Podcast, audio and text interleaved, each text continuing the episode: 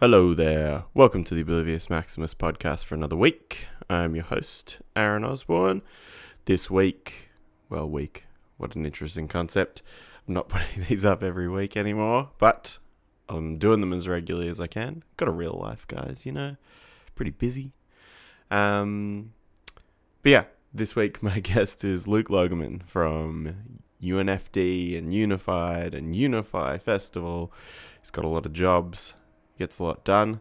Um, Luke works with bands like In Heart's Wake and North Lane as well, um, and you know all the bands that are on those labels and have bits to do with those uh, touring companies and things like that as well. And he's been doing that stuff for a long, long time. So it was really uh, good to talk to someone who's been, I guess, actively working in the music industry in that sense for quite a while, um, and quite interesting to talk to him about like you know the lessons learned and the mistakes he's made along the way and how to you know you figure out your way around those things as you go um, so yeah it was a fun chat also it's like you know i guess a, a style of music that's not um, really in my wheelhouse that they sort of work with but um, one that has its place and it, it, it makes up a huge portion of what is represented as Australian alternative music. So it was really fun having that chat.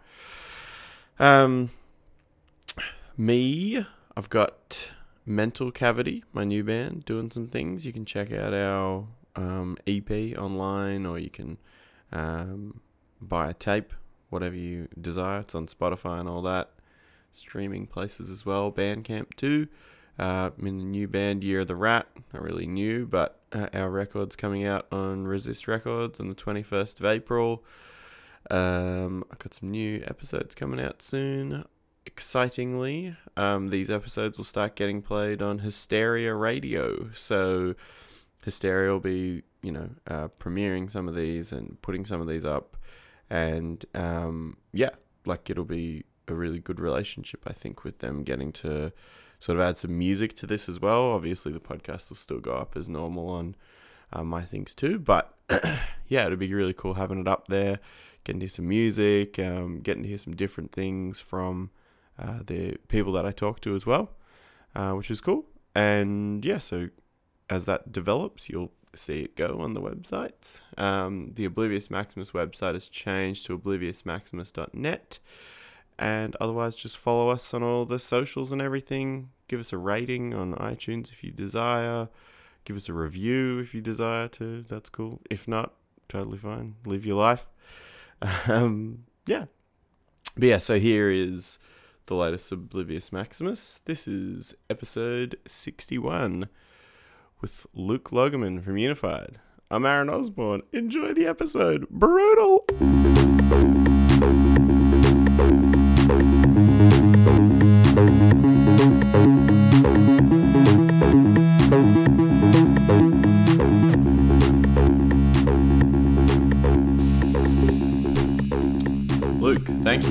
My podcast. Thanks for having me, man. Thank you for having me in your office. Or your building, not your office. Building. This is my office. This is a much better office than my office. It was very nice. Yeah. Um, all right. So I start all of them by asking people how they got into music. What was the first thing that kicked you off in music? Uh, I guess for me, uh, it would just be my mum. Um, she was a single mum and she was really passionate about music and sort of just always put it a bit on a pedestal and made it feel like something that was really super important to me. And uh, yeah. some of my earliest memories are like her and her friends listening to The Cure and The Smiths and stuff like that. And, and so she was a cool mum. She was a cool mom, which, Yeah. which is kind of sick as well. And it's like, and, and, and then later on when I got into hardcore straight away, she was just like, yes, that's cool. Yeah. Whereas like before that, when I was buying like Michael Jackson and Seal records and stuff like that, like she wasn't into that. So I actually Yeah. had a mum that was trying to push me away from the mainstream kind of thing. It's That's probably why. I end up so weird. Yeah. um, and was that like, like, what was her relationship with music like? Like, obviously, she listened to cool things, but was that something that she, you know, felt was important to her and was like, like, I mean, I guess so for you and me and people who are part of this sort of subculture or whatever, a lot of us came to music through like a necessity for something, filling a void, having, you know, like I mean, a lot of people listen to alternative music because of like trauma or divorce and things like Yeah, that. yeah. Where like I think that I think that interests me a lot. So like someone like my mum, my mum was also like quite passionate about music and stuff, and I think her taste came from like a reaction to her upbringing. So that's why she got into the stuff she got into. Is there? Could you see something like that in your mum? Like, Yeah, I think so. I think like just the time that she would have. I mean, I think she left home when she was quite young, and and uh, and sort of just went out on her own and playing guitar and playing music and playing guitar live and being a singer songwriter. She was really into stuff like Joni Mitchell and stuff like that. And yeah, I think she just like really learned uh, that music was a great escape, and that's what she always kind of taught me. It's sort of like I think uh, you know, as I was growing up, you know, I, I didn't have that many friends at my school, and I'd be like, oh well, but I've got these friends in Wollongong or Newcastle that are into this hardcore punk music, so I want to Yeah. go see them. And she was always like, well, cool. If it's music that's your escape from the thing that you don't like at school, then that's Yeah. it. So it's absolutely what you're saying. It's like it's sort of an escape, but it's also something that I think she put as like really high regarded, like it's a high form of art, and that's something Yeah. that I've always like had instilled in me is that it is a really really important uh, communications means. It's an important like community kind of thing, and it's it's something that uh, that matters rather Yeah. than just a throwaway kind of thing. So when you got into like punk and hardcore and stuff, was that through like how did you get there from the stuff that your mum was listening to? What was like the path there for you? Like I mean, f- so for me, for example, it was just like again, like I said before, like it was sort of reactionary. So for me, my parents got divorced, and I was like, you know, the stereotypical pissed off thirteen year old who needed nu metal. And then it, it came for me. You needed that alien And- out and- feels. and- and- just yeah, like, you need to feel like a smooth criminal. yeah. Yeah. No, but that's that's like how it was for me. Like that's how I found that stuff. You know, because before that, it, for me, it was like hip hop and stuff, and that's how I got there. Yeah. It's funny. So I went to Pennant Hills High School, but I only started when I was about 14. So, you know, you're a bit of an outsider when you come in, like year Yeah. nine kind of thing. And uh, there's a guy called Dave Ward uh, who has sadly passed now, but he was really, really into hardcore and punk. And somehow I just hit it off with him really early. Yeah. As soon as I heard that kind of stuff, there's this band called FYP that we were just obsessed with. That kind of like, I didn't think, I didn't really know what, anything about them now because it was Yeah. just a band that was there in the 90s. I think it started off with them and then onto DRI and stuff like that. And I'd already gotten into the Clash and, and Black Flag and a few other bits and pieces through my stepdad, so that was weird. But I I don't think I connected with it until I just met a couple of friends that liked that kind of music. And Yeah. um, and back then there was a really really cool scene, which meant that it there was a lot of zines, and it's like so you know you go to a show in Beecroft or, or Hornsby, up kind of where I lived, and then there'd be like a guy selling the scene called Meat and Three Veg, and you'd read about that, and then you'd write to a few people there, and there's a band called Ceasefire, and bands like Arms Reach, and then there was like a Talk is Cheap fanzine.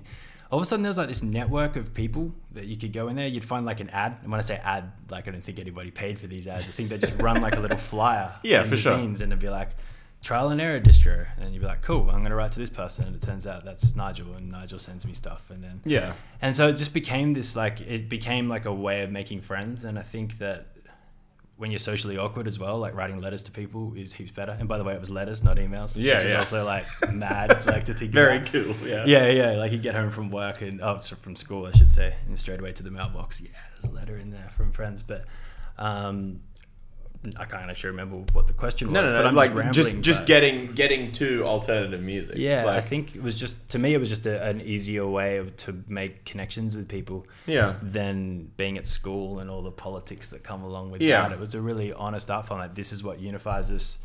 This is what we believe in. You know, I, I found straight edge and then eventually vegetarianism and all that kind of stuff through there.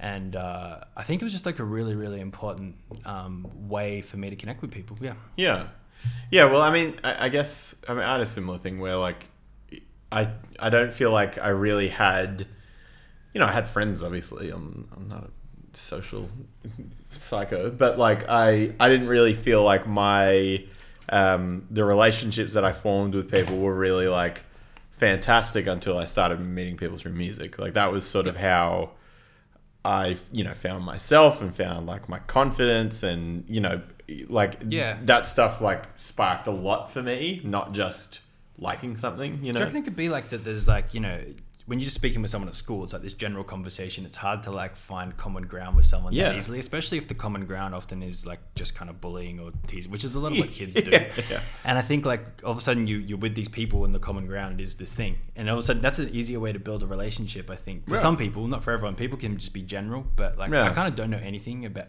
anything except for like the five things I like. Yeah, So yeah. I know he's about. I can tell you anything about basketball or like Yeah, yeah. music or like whatever, but I, I can't tell you shit about like the other ninety nine percent of what's Yeah, out there. And I think that's important. It's You need to really passionate. It's really bizarre, and that, like this is like this is. I was having this conversation with some people a little while ago about how. So my sister's a very smart person. She's you know got a law degree and she's really smart and she works in the government. And like oh great, she's two years younger than me, which is funny.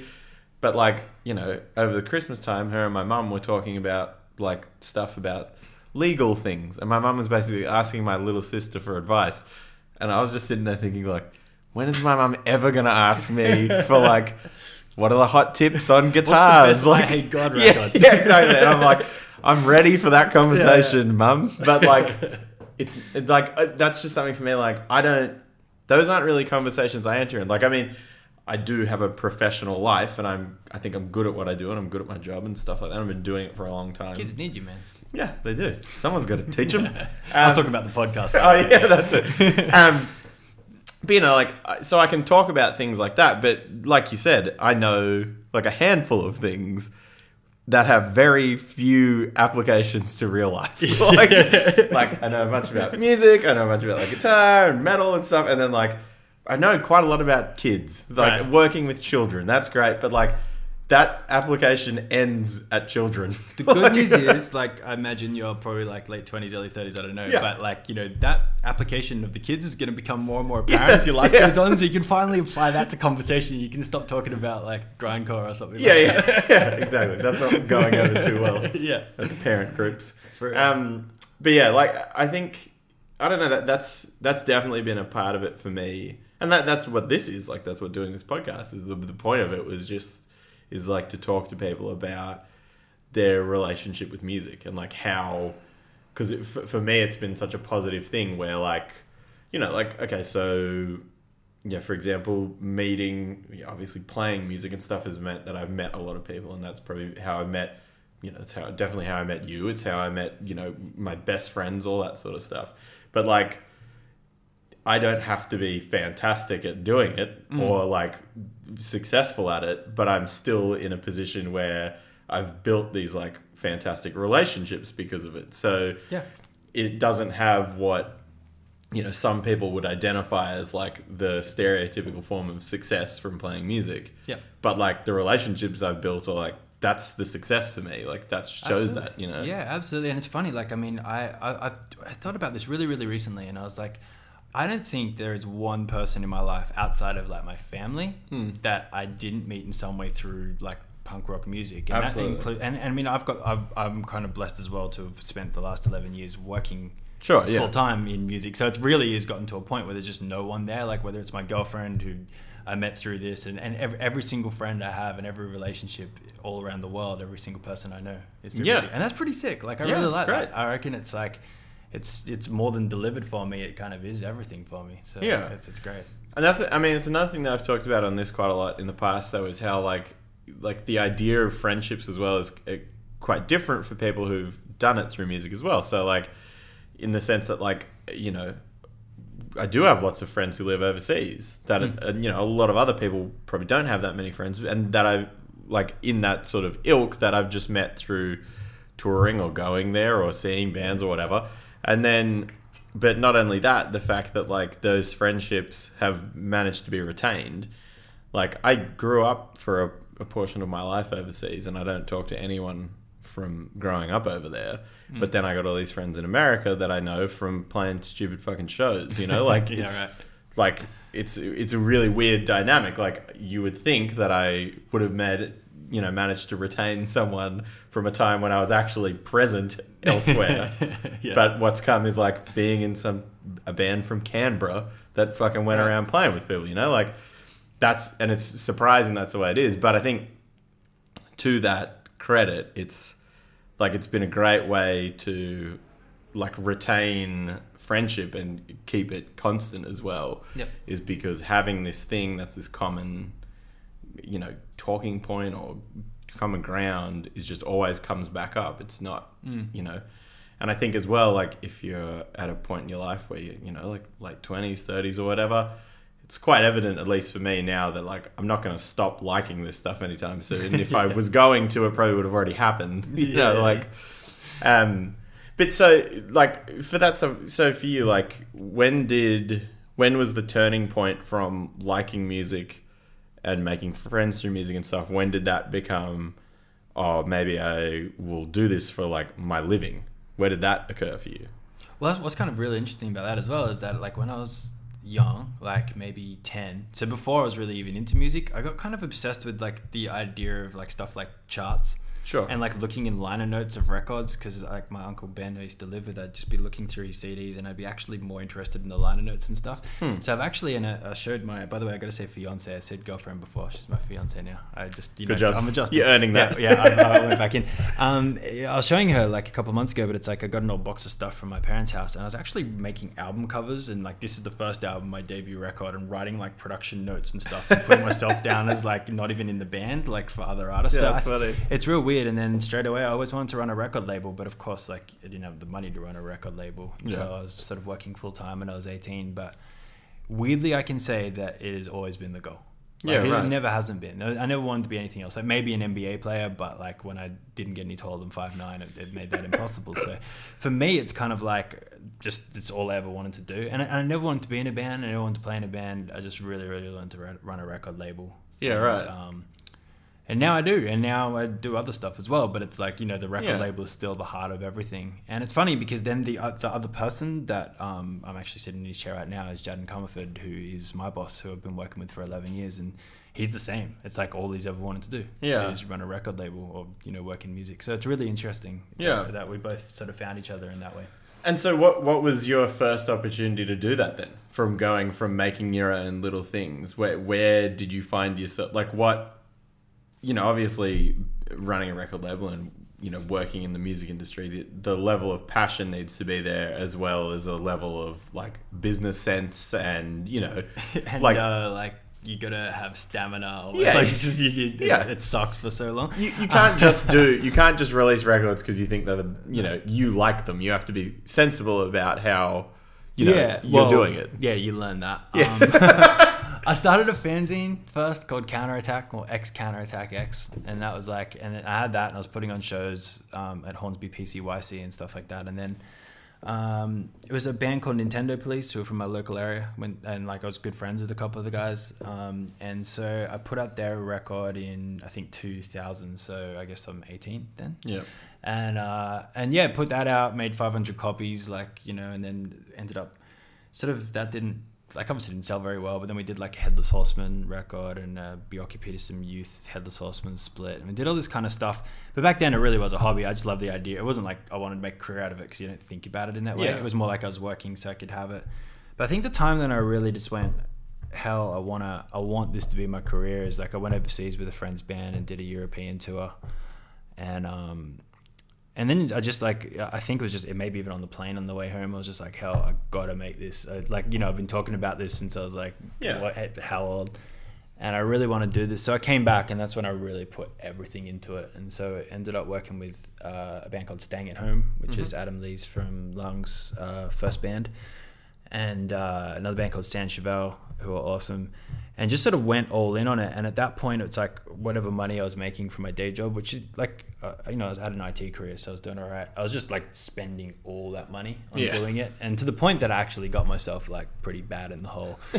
um, like- As- as we all do at really, really bad in the hole. Um, but I just like I just was really into it and like you know really just took on the highs and lows of it all and just wanted to do it so bad and you know I was one of those stupid idiots that went I'm going to release a record so I'm taking out like a full page ad in the drum media it's like that's bloody nine hundred dollars why did you think that was going to I'm like cool so where's that's going to sell some records Yeah. right? Like, Where's the nine hundred dollar yeah, return? Yeah, Like I remember the first time I went in to go see Richard Kingsmill. I went in there and I just I, it would be the most embarrassing thing ever. He's just like, "Why are you bringing me this?" Almost like you know, this ninety second like weird uh, math rock kind of thing. Yeah. Um, and but yeah, like the the the only time I actually got to make a living was when I eventually met Jaddan and, and came and moved to Melbourne to work for Boomtown Records. So that took until 2006. Yeah. So it's basically like doing it amateur for three years and then trying to do it more professionally for three years, losing a lot of money. And Yeah. and, and then it, I got the opportunity, the golden opportunity, and he asked me to move down and I packed a bag and moved down like literally like five days later or something. Quit Yeah. my job on the spot. Yeah, So- that's sick. But so what what were then in that six year window then, what would have been the lessons that you'd learnt that are ones that have sort of shaped you in terms of your ongoing like I guess contribution to such a industry, I suppose. the biggest lesson I should have learned is like, don't bite off more than you can chew. Like really Yeah. to walk before you can run. But I probably haven't really learned that lesson. I've just got better at running quicker. Sure. I tend to just be like, hey, I want to be a tour promoter. Ah, I'm gonna be a tour promoter. Like I just like go for things head first still. But maybe I've just gotten better at doing that. Sure. Um, you know, the I mean, the other thing is just to run budgets and to actually think things through financially. You know, Yeah. it, it, it's- look, uh, I'm sounding more, more and more like a business guy the way I talk about it. But the thing is, it's so much fun and it, it's so awesome doing all this kind of stuff. But that doesn't mean that you shouldn't have some kind of business acumen No, behind exactly. it, and you should research it. And even being in a band, I feel like bands should still do things the right way because. I mean, you like it's a DIY band, whatever, but you still probably should have an ABN, and you probably should do your ta- Yeah. do your taxes, so one day you don't end up like you know getting fined and, and getting killed. So Yeah. that's the main thing I learned is no matter what sort of you know level of things you want to do, put some research in, make a budget, stick to your budget, and, do, Yeah. and like do it the proper way. Yeah. and, and that's that's all the stuff I didn't do, and you know. Yeah. Well, I think, and I think that's something that maybe lots of like, I mean, and you, like you said, you you learn that through the mistakes you make. Like you, and I mean that that's that would I would be the same if I was talking to a kid about learning something at school or whatever. But it's like, I think allowing the opportunity to fuck up is you need to have it. Like Oh, yeah. you know, you can't. I would be surprised, and and this is I didn't- and this, I guess I've sort of brought this up on the podcast before as well. But something that I thought I've always thought is quite odd, particularly about people that do um, that like study things about music, that study like music business and things like that. A lesson that I feel like is always missing from doing a you know diploma in music business at TAFE is like you have to fuck up a lot so that you know what not to do. Like Yeah. you know, and the only way you can do that is not by listening to someone talk to you about you know writing up this thing or doing that thing. It's you have to go and do it yourself. Like like you said, like getting an ABN. The first time you learn that you need to get an ABN in a band is when you go. Hey, pay me, and they go. You didn't have an ABN, so you're not getting paid. And then you go, oh fuck, I better get, better, get an ABN, like, you know. And Yeah.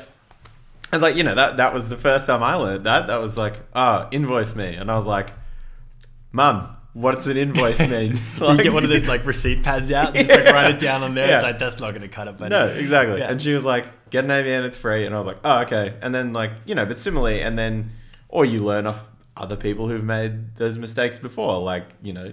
You learn from Yeah. touring, and I think you a really early one stuff. for bands as well to learn is just like, okay, so your mate said he's going to book you. It's like just have that conversation. Like, all right, ten percent. Are you going to tell? Oh, how much money are you taking from Yeah. this? Do this, and then like have a quick chat with the rest of your band. It's like, cool. If we do somehow get five hundred dollars for a show, like how does that get split? What are we doing with Yeah. that? Like just those little conversations, just that transparency is just like, and then bands get to this point where they're at a certain size and.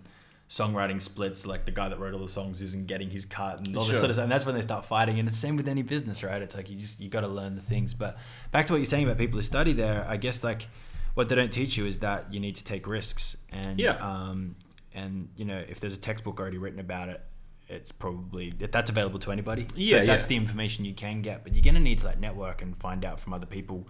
You can minimize like the amount of lessons you have to learn by just asking questions of people. Yeah. And uh, most of the people I know who came and went in music in the business and stuff are usually people who came along thought they were like fucking mad cunts and just went like yeah I'm, I'm killer and they never asked anybody any advice and Yeah. so just learn to ask people questions is another really big thing Yeah. like even um, you know at like 11 years into doing this professionally full time still just asking people questions like just calling guys and just being like oh girl sorry and just asking people like what what did you do in this situation what is there any advice you Yeah. can give me here and and you know and I know that there's people that are way more accomplished than me that still ask other people questions Yeah. to do things But I mean, it's important.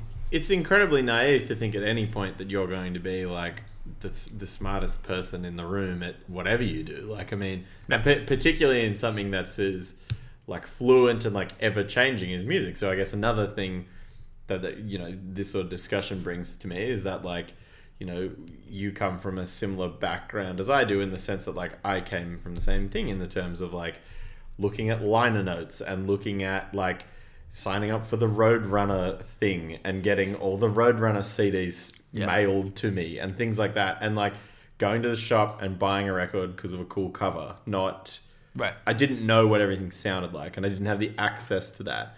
But now, like that's something that where the world has had to like grow along with that, and hmm. certain aspects of it have gotten thrown back, like the resurgence of vinyl and things like that. But like, I mean, that you know, how, how did that for you as someone who would have started at the point of like zines and things like that, and hmm. moving up through, you know. Pressing at a time when you would press CDs, like that was a great idea for you know to just Yeah. be making CDs or whatever. Yeah. But so how, how did you see like when the you know the internet and all that sort of stuff sort of popped off? Was that something that you that worked to your benefit at the time, or was that something you had to learn your way around as well? Well, what was kind of cool is that like as I was coming up and and and doing all this is that um, you're coming along and it's uh, you know the physical like stores and all that kind of stuff. It was kind of like a, a an old man's club in a lot of ways, and Yeah. it was hard to get a look in. Like, so for us, we come into it. It's like physical CDs are still like a really big thing, but at the end of the day, we weren't sort of able to get into the heads of people at JB Hi-Fi's or back then Sanities and stuff like Yeah. that. And so we actually ended up learning to embrace the internet really early because it was actually a way for us to finally connect with people. Like we Yeah, couldn't sure. afford to take out ads in big magazines, and we couldn't get stuff into Rolling Stone, and we couldn't get stuff and even Blunt back then seemed like this big thing that we couldn't Sure. really touch. So we had to embrace the internet. And uh, as a result, like I think that we were kind of really ahead of the curve on even just embracing iTunes, and definitely now with streaming, we just have embraced the hell out of it. Because I mean, you got to be, you you got to look at these things and go, well, that's the future. Am I going to sit Yeah. here and try and stomp my feet and and you know uh, fight it, or am I going to go with it? Because if we go with it, it's better for our artists in general. And and you'd be su- you'd be surprised. I mean, streaming's great. Like our bands are making so much money. Like say you released a record in 2010 or 11, you know, in the physical world, it was probably dead. It would probably stop generating any income. People would probably just download it for free now. Sure. Now people are still streaming it, and all these records that were making no money for artists are now making all this money for them. So they're starting to like really see that effect, the way that Yeah. they can survive.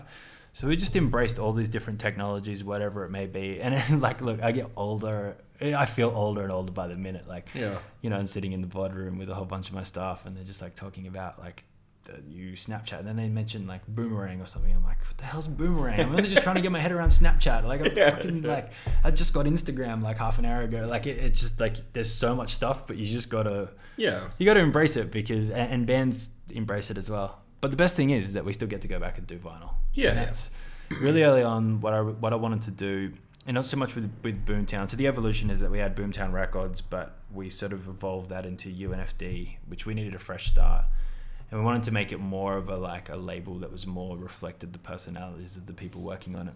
Mm-hmm. And so when we started UNFD, one of the main things I wrote down, I remember I wrote down like 10 things that I really wanted for the label. And One of the main things is I wanted like a vinyl culture. And I, just, I always loved like Bridge Nine, and how much they embraced that. They almost took that stuff that was happening in the 80s and 90s and took it really seriously with test pressings and different colorways and Yeah, all that sure. kind of stuff and second pressings. And so we've done that and now it's just like taken off. Like there's like a Facebook group that we didn't even create, which is like UNFD Vinyl Swap and it's like 16,000 members or something that's like that on it.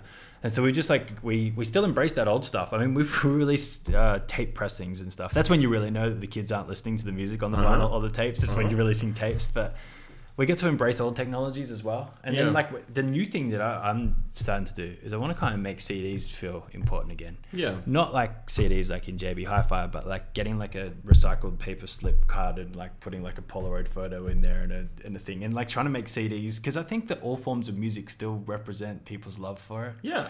and streaming's gonna dominate and within five years we'll be laughing about the time that we're paying for a download of mp3s it's Yeah, just gonna yeah. be like what did we just pay for like it doesn't even exist Yeah. um, but streaming's gonna take over but the one thing that'll never go away is that old physical world and and, Yeah. and i want to make it as important as possible Right, that's people. sick. But I, I think I think the other thing too is that like because of the prevalence of streaming, like I mean, I think it's the most important if you're releasing music now and you are not putting it on a streaming service. I do not understand why you would even consider doing it Right. because every like even if people are like oh, I don't like it, everyone fucking uses it. So Take that Radiohead. yeah, okay, Radiohead, fucking suck me off. Get on Spotify. Um, no, but, you know, like uh, like it's fighting like the inevitable. Why would you, you know, it, it's it's like people who keep servicing old beat up cars. Like just let the fucking thing go. Like Yeah. get the new thing with that has you know power steering, man. It's a whole world. Wait, home telephones. Why the hell have you got a home telephone? What are you using it for? yeah, exactly.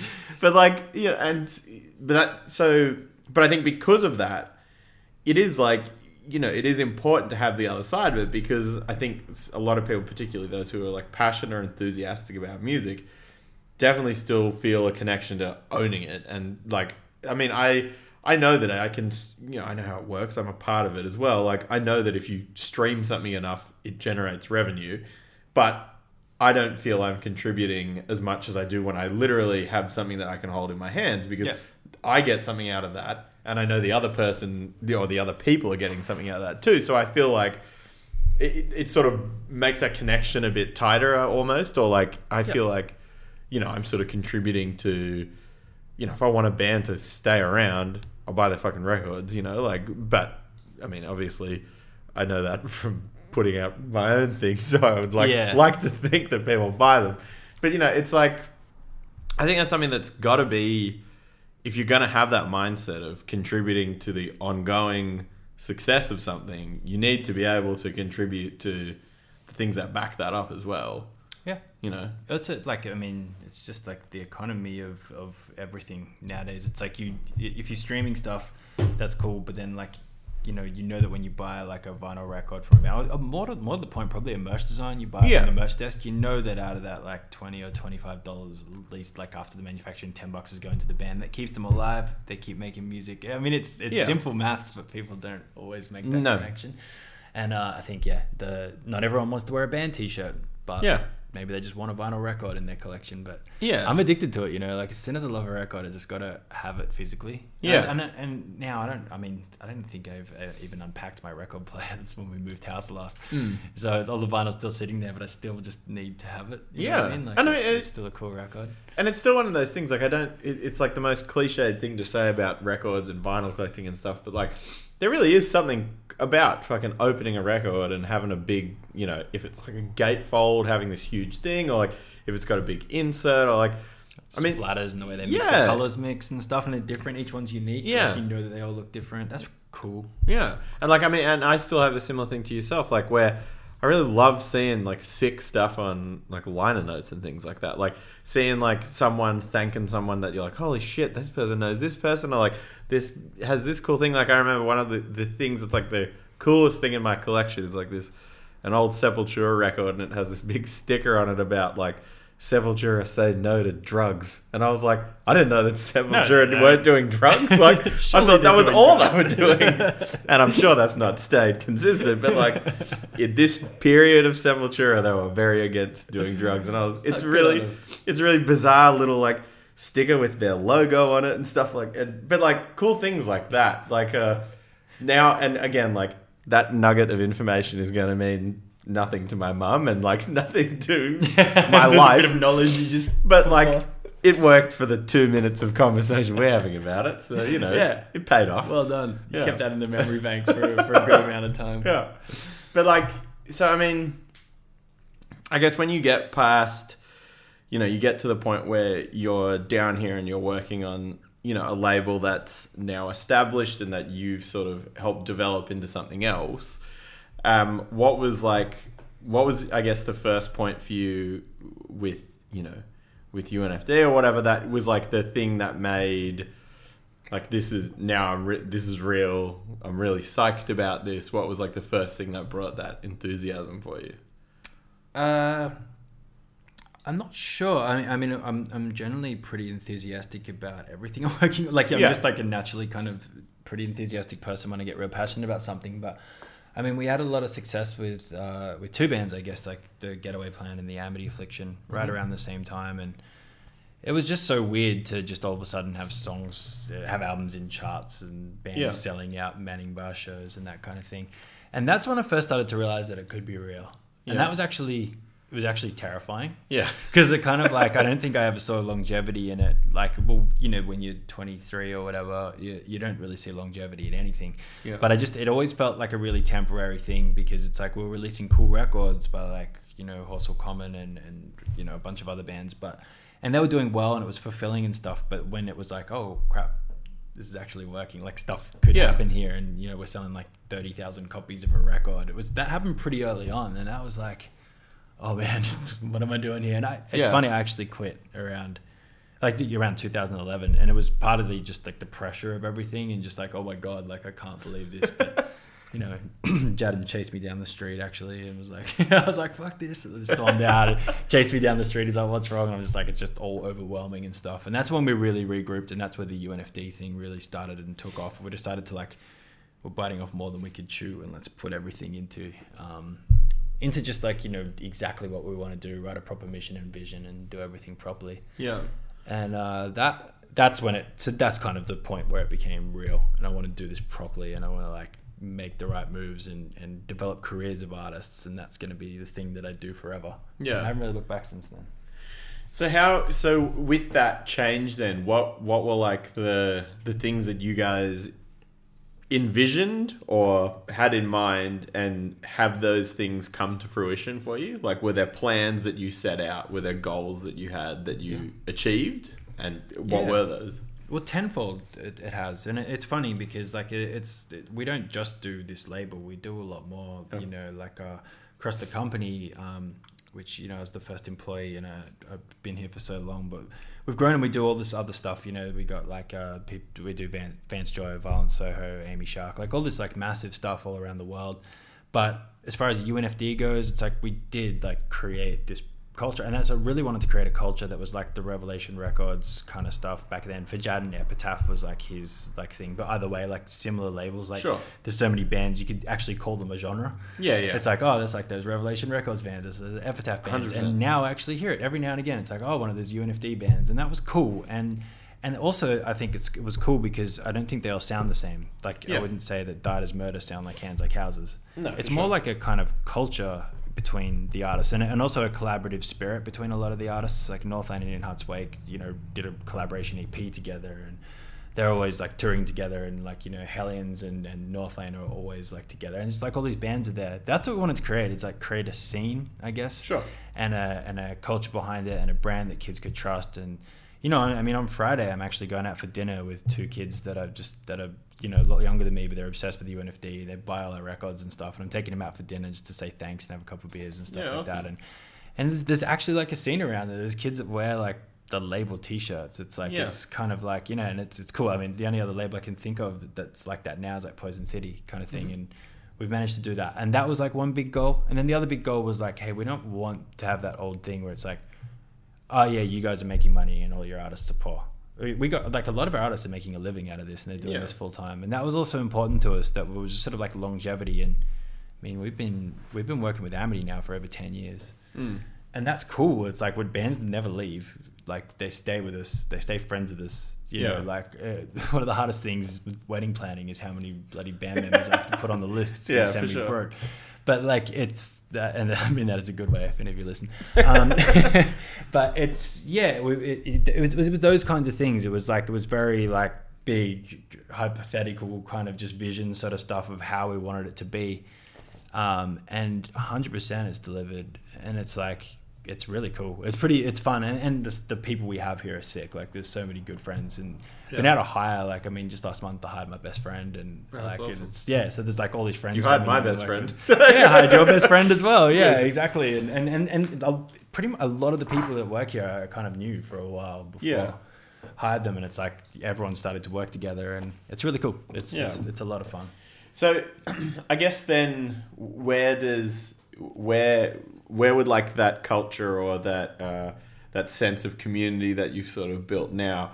Where do you see like that going? Like, what what would be the ongoing, you know, thing that you would like to see come of that? Like, obviously, you know, there's people wearing the shirts, and there's people that are enthusiastic about the label and the scene that it's sort of created. But what, like, where do you see that like going from there, or do you have a hope for it from there for any? Yeah, yeah, there's a plan. Um, so we two years ago we started our London office and we started a European operation with a guy called Ben Patashnik, um, who's an absolute legend. Uh, he came from being the editor of Rock Sound for uh, like four or five years, and he started that up. And since then, it's like you know Northlane headlines and plays to 800 to 1,000 people. You know Amity plays to 1,500 to 2,000 people. Uh, you know these bands are touring Europe doing these like three Yeah. times a year um, in Hearts Wakes all through the US. Uh, so really, like the first port of call was Europe, and and now we have like a UNFD stall at like Slam Dunk and Groezrock and a few other festivals. Um, sort of starting to build that out, and, and it's it's working for us. And I think we might even end up. Well, we're signing a German band really soon. Um, don't think the deal's done. It'll be done this week or something. By the time anyone hears this, uh, we are working on signing like you know we, we've got a couple of American bands. We've got Architects who we don't have for the world, but the, the next port of call is like making this a European thing and then making this a US thing. So Yeah. we um, we just opened our LA office as well. So that's uh, going to have a new staff member start in two weeks time as well. So Yeah. it's really like sending it international and making it a really big deal. And that's that's for the sake of the artists as well, because I think most of them have ambitions to go over there. But it's also just, I mean, we've got a pretty good foothold here. Like I think Yeah. we're on like seventy five percent of our capacity of what this label can do here. Mm-hmm.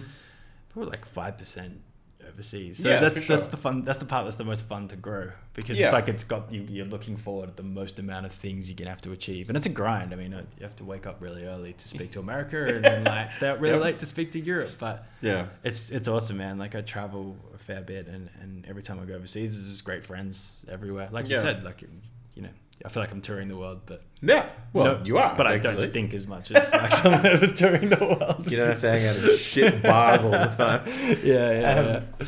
Yeah, but like, I and I guess I, that's. A, I mean, we were speaking about before, but like a thing that um, I think is always going to be kind of the plight of being here and being so far away from everything is that like stuff from here has a fairly limited capacity for what it can achieve in Australia. But that's a good thing. It is, it that's is. why the artists are so creative. No, it most is. of them started out with no hope, and Yeah, that's what's sick absolutely, about it. yeah. You know, they they created art for art's sake, in, as opposed to like you know, I started up. I want to be in a band. and I want to tour America, Yeah. and I want to be on this festival, and I want to play Warp Tour, and, and it's just like no, they're just like, well, I hope one day I might be able to get a slot on Unify. Yeah, Like, yeah. and that's like the the end goal, and it makes bands so much better because Yeah. they just focus on what they want to do.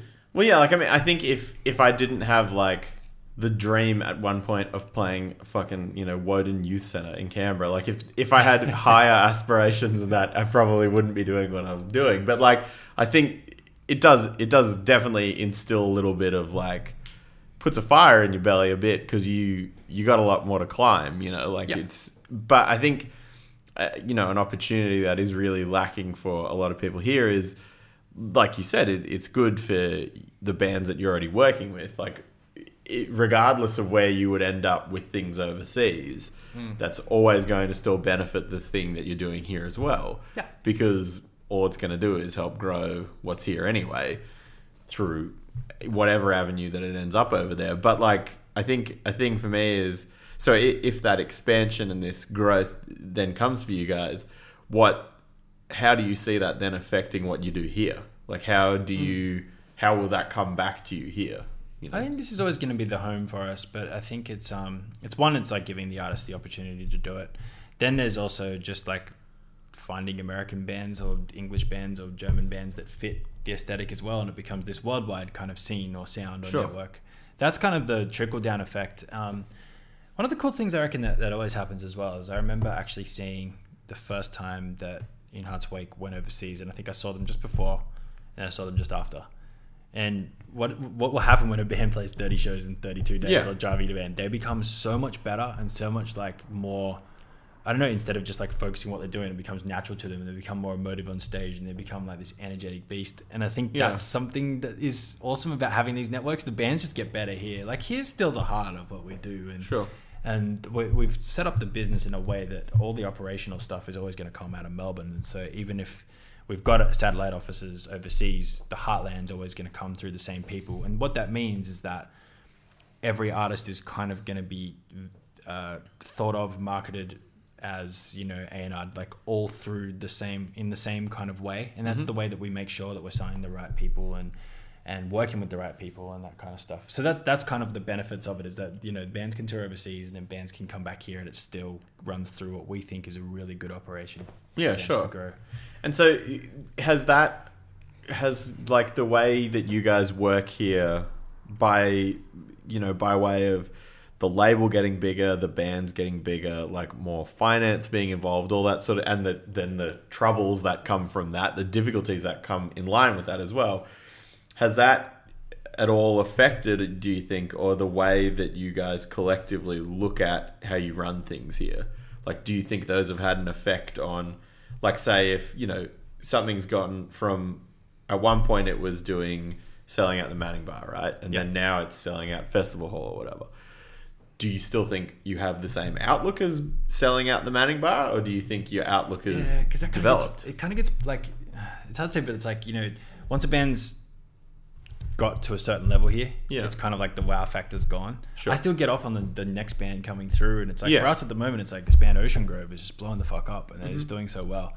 Still get like this massive kick out of seeing them sell out a show to 300 people. You just get so freaking excited by that. Yeah. And then I think um, it's it's the same. Like I mean, Hands Like Houses played at the corner last week, and I was just so damn excited. And it's like, yeah, it's still exciting when Amity plays to nine thousand people at the River Stage, but it's like you know we've done that before. So like Sure. the, the the new thing that comes through for us is just like breaking bands and new bands finding their ground. So that's why I don't think it can ever get boring Yeah. because it's just like these It's are still the- coming up, yeah. yeah. There's just always new people to yeah sharing it. With, Yeah. So And so is that something that's still actively part of what you're doing then? Is it still trying to find a lot of younger new stuff here too? yeah, I'm obsessed with it. Yeah. Like, yeah, we listen to every down. I mean, it's hard. Yeah. yeah And sure. sometimes it might be only 15 seconds, but trust me, like I've, I've made the right decision after those 15 seconds. But for the most part, we try and listen to everything and give everything a shot. I don't go to as many shows as I used to because I, you know, I like being at home. I Sure. love, I love. and you work my, at shows. my comforts. yeah, yeah. Um, but uh, you know, everyone here loves going and seeing new bands and finding new talent. I think that's like the that's almost the coolest part is just like, ooh, what could this? How could this band grow? Like, you know, who are these people? It's like it's really exciting. yeah. So, Sick. yeah. So what's what's like your coming up for you? What are things that you're excited about with the label or yourself? What what's like Yeah. you know the Um, stuff for you? Really excited to get married. Actually, that's happening this year. That's going to be incredible. Um, and then our honeymoon, we're going to try to go see the NBA All Star game. That's going to be sick. So Sick. that'll be cool. Um, in terms of work, I mean, we, I mean, the festival is incredible. So we did our third year this year, and Mm-hmm. um, this was like three days, two nights, like seven and a half thousand tickets. It was incredible. And it's like the amount of stuff that we learned and the amount that I got out of that, and, and now planning for the next year, it's actually the most fun thing I do. Like Yeah. out of everything, it's like booking the festival is just so much fun because it's just it's weird. It's like piecing things together and trying to think about the way that you would have been as a kid and the excitement and joy that you would feel. I, I mean, I hated festivals as a kid, but I would have liked this one. Yeah. Sure. Um, But yeah, that, so that is really really cool. Um, was launched a thing called Vinyl Club, which Mm-hmm. is really cool. Which is just like a select member of the kids that collect our vinyl, and we make limited edition pressings of hundred of all the favorite records for them in on certain colorways. And there's a forum, and we talk to them a lot, so that's really cool. And yeah, it's a that and and yeah, the overseas stuff is is it's all fun. Like there's just so much stuff always going on Yeah. here, and it's and and people like in this office are all working on different stuff, but um, you know, every, at at every, any given moment, we're all like you know talking about all the different cool shit that we can and will do. And the best thing is we actually do it. Like when I just talk about it, it just tends to happen. So yeah. Sick. that's the fun stuff, man.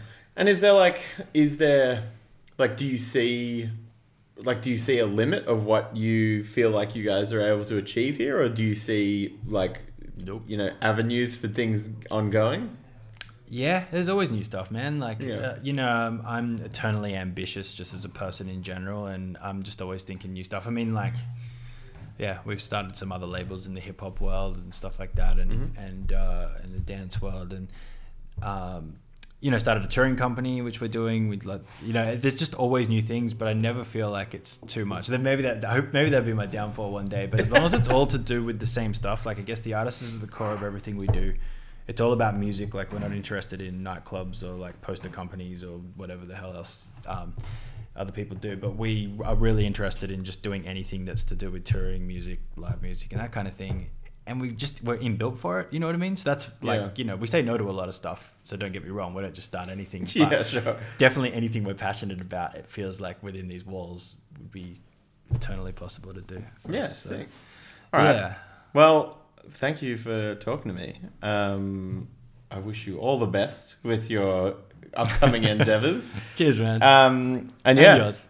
yeah, and fucking, you know, hope to, you know, we should talk again in like a couple of years' time, and then look back on where this Yeah, we fucking bankrupt wishing I didn't start another 10 things, right? yeah, we'll reflect. We'll reflect. All right, yeah, sick. cool, man. Thanks, Catch dude. you, bye.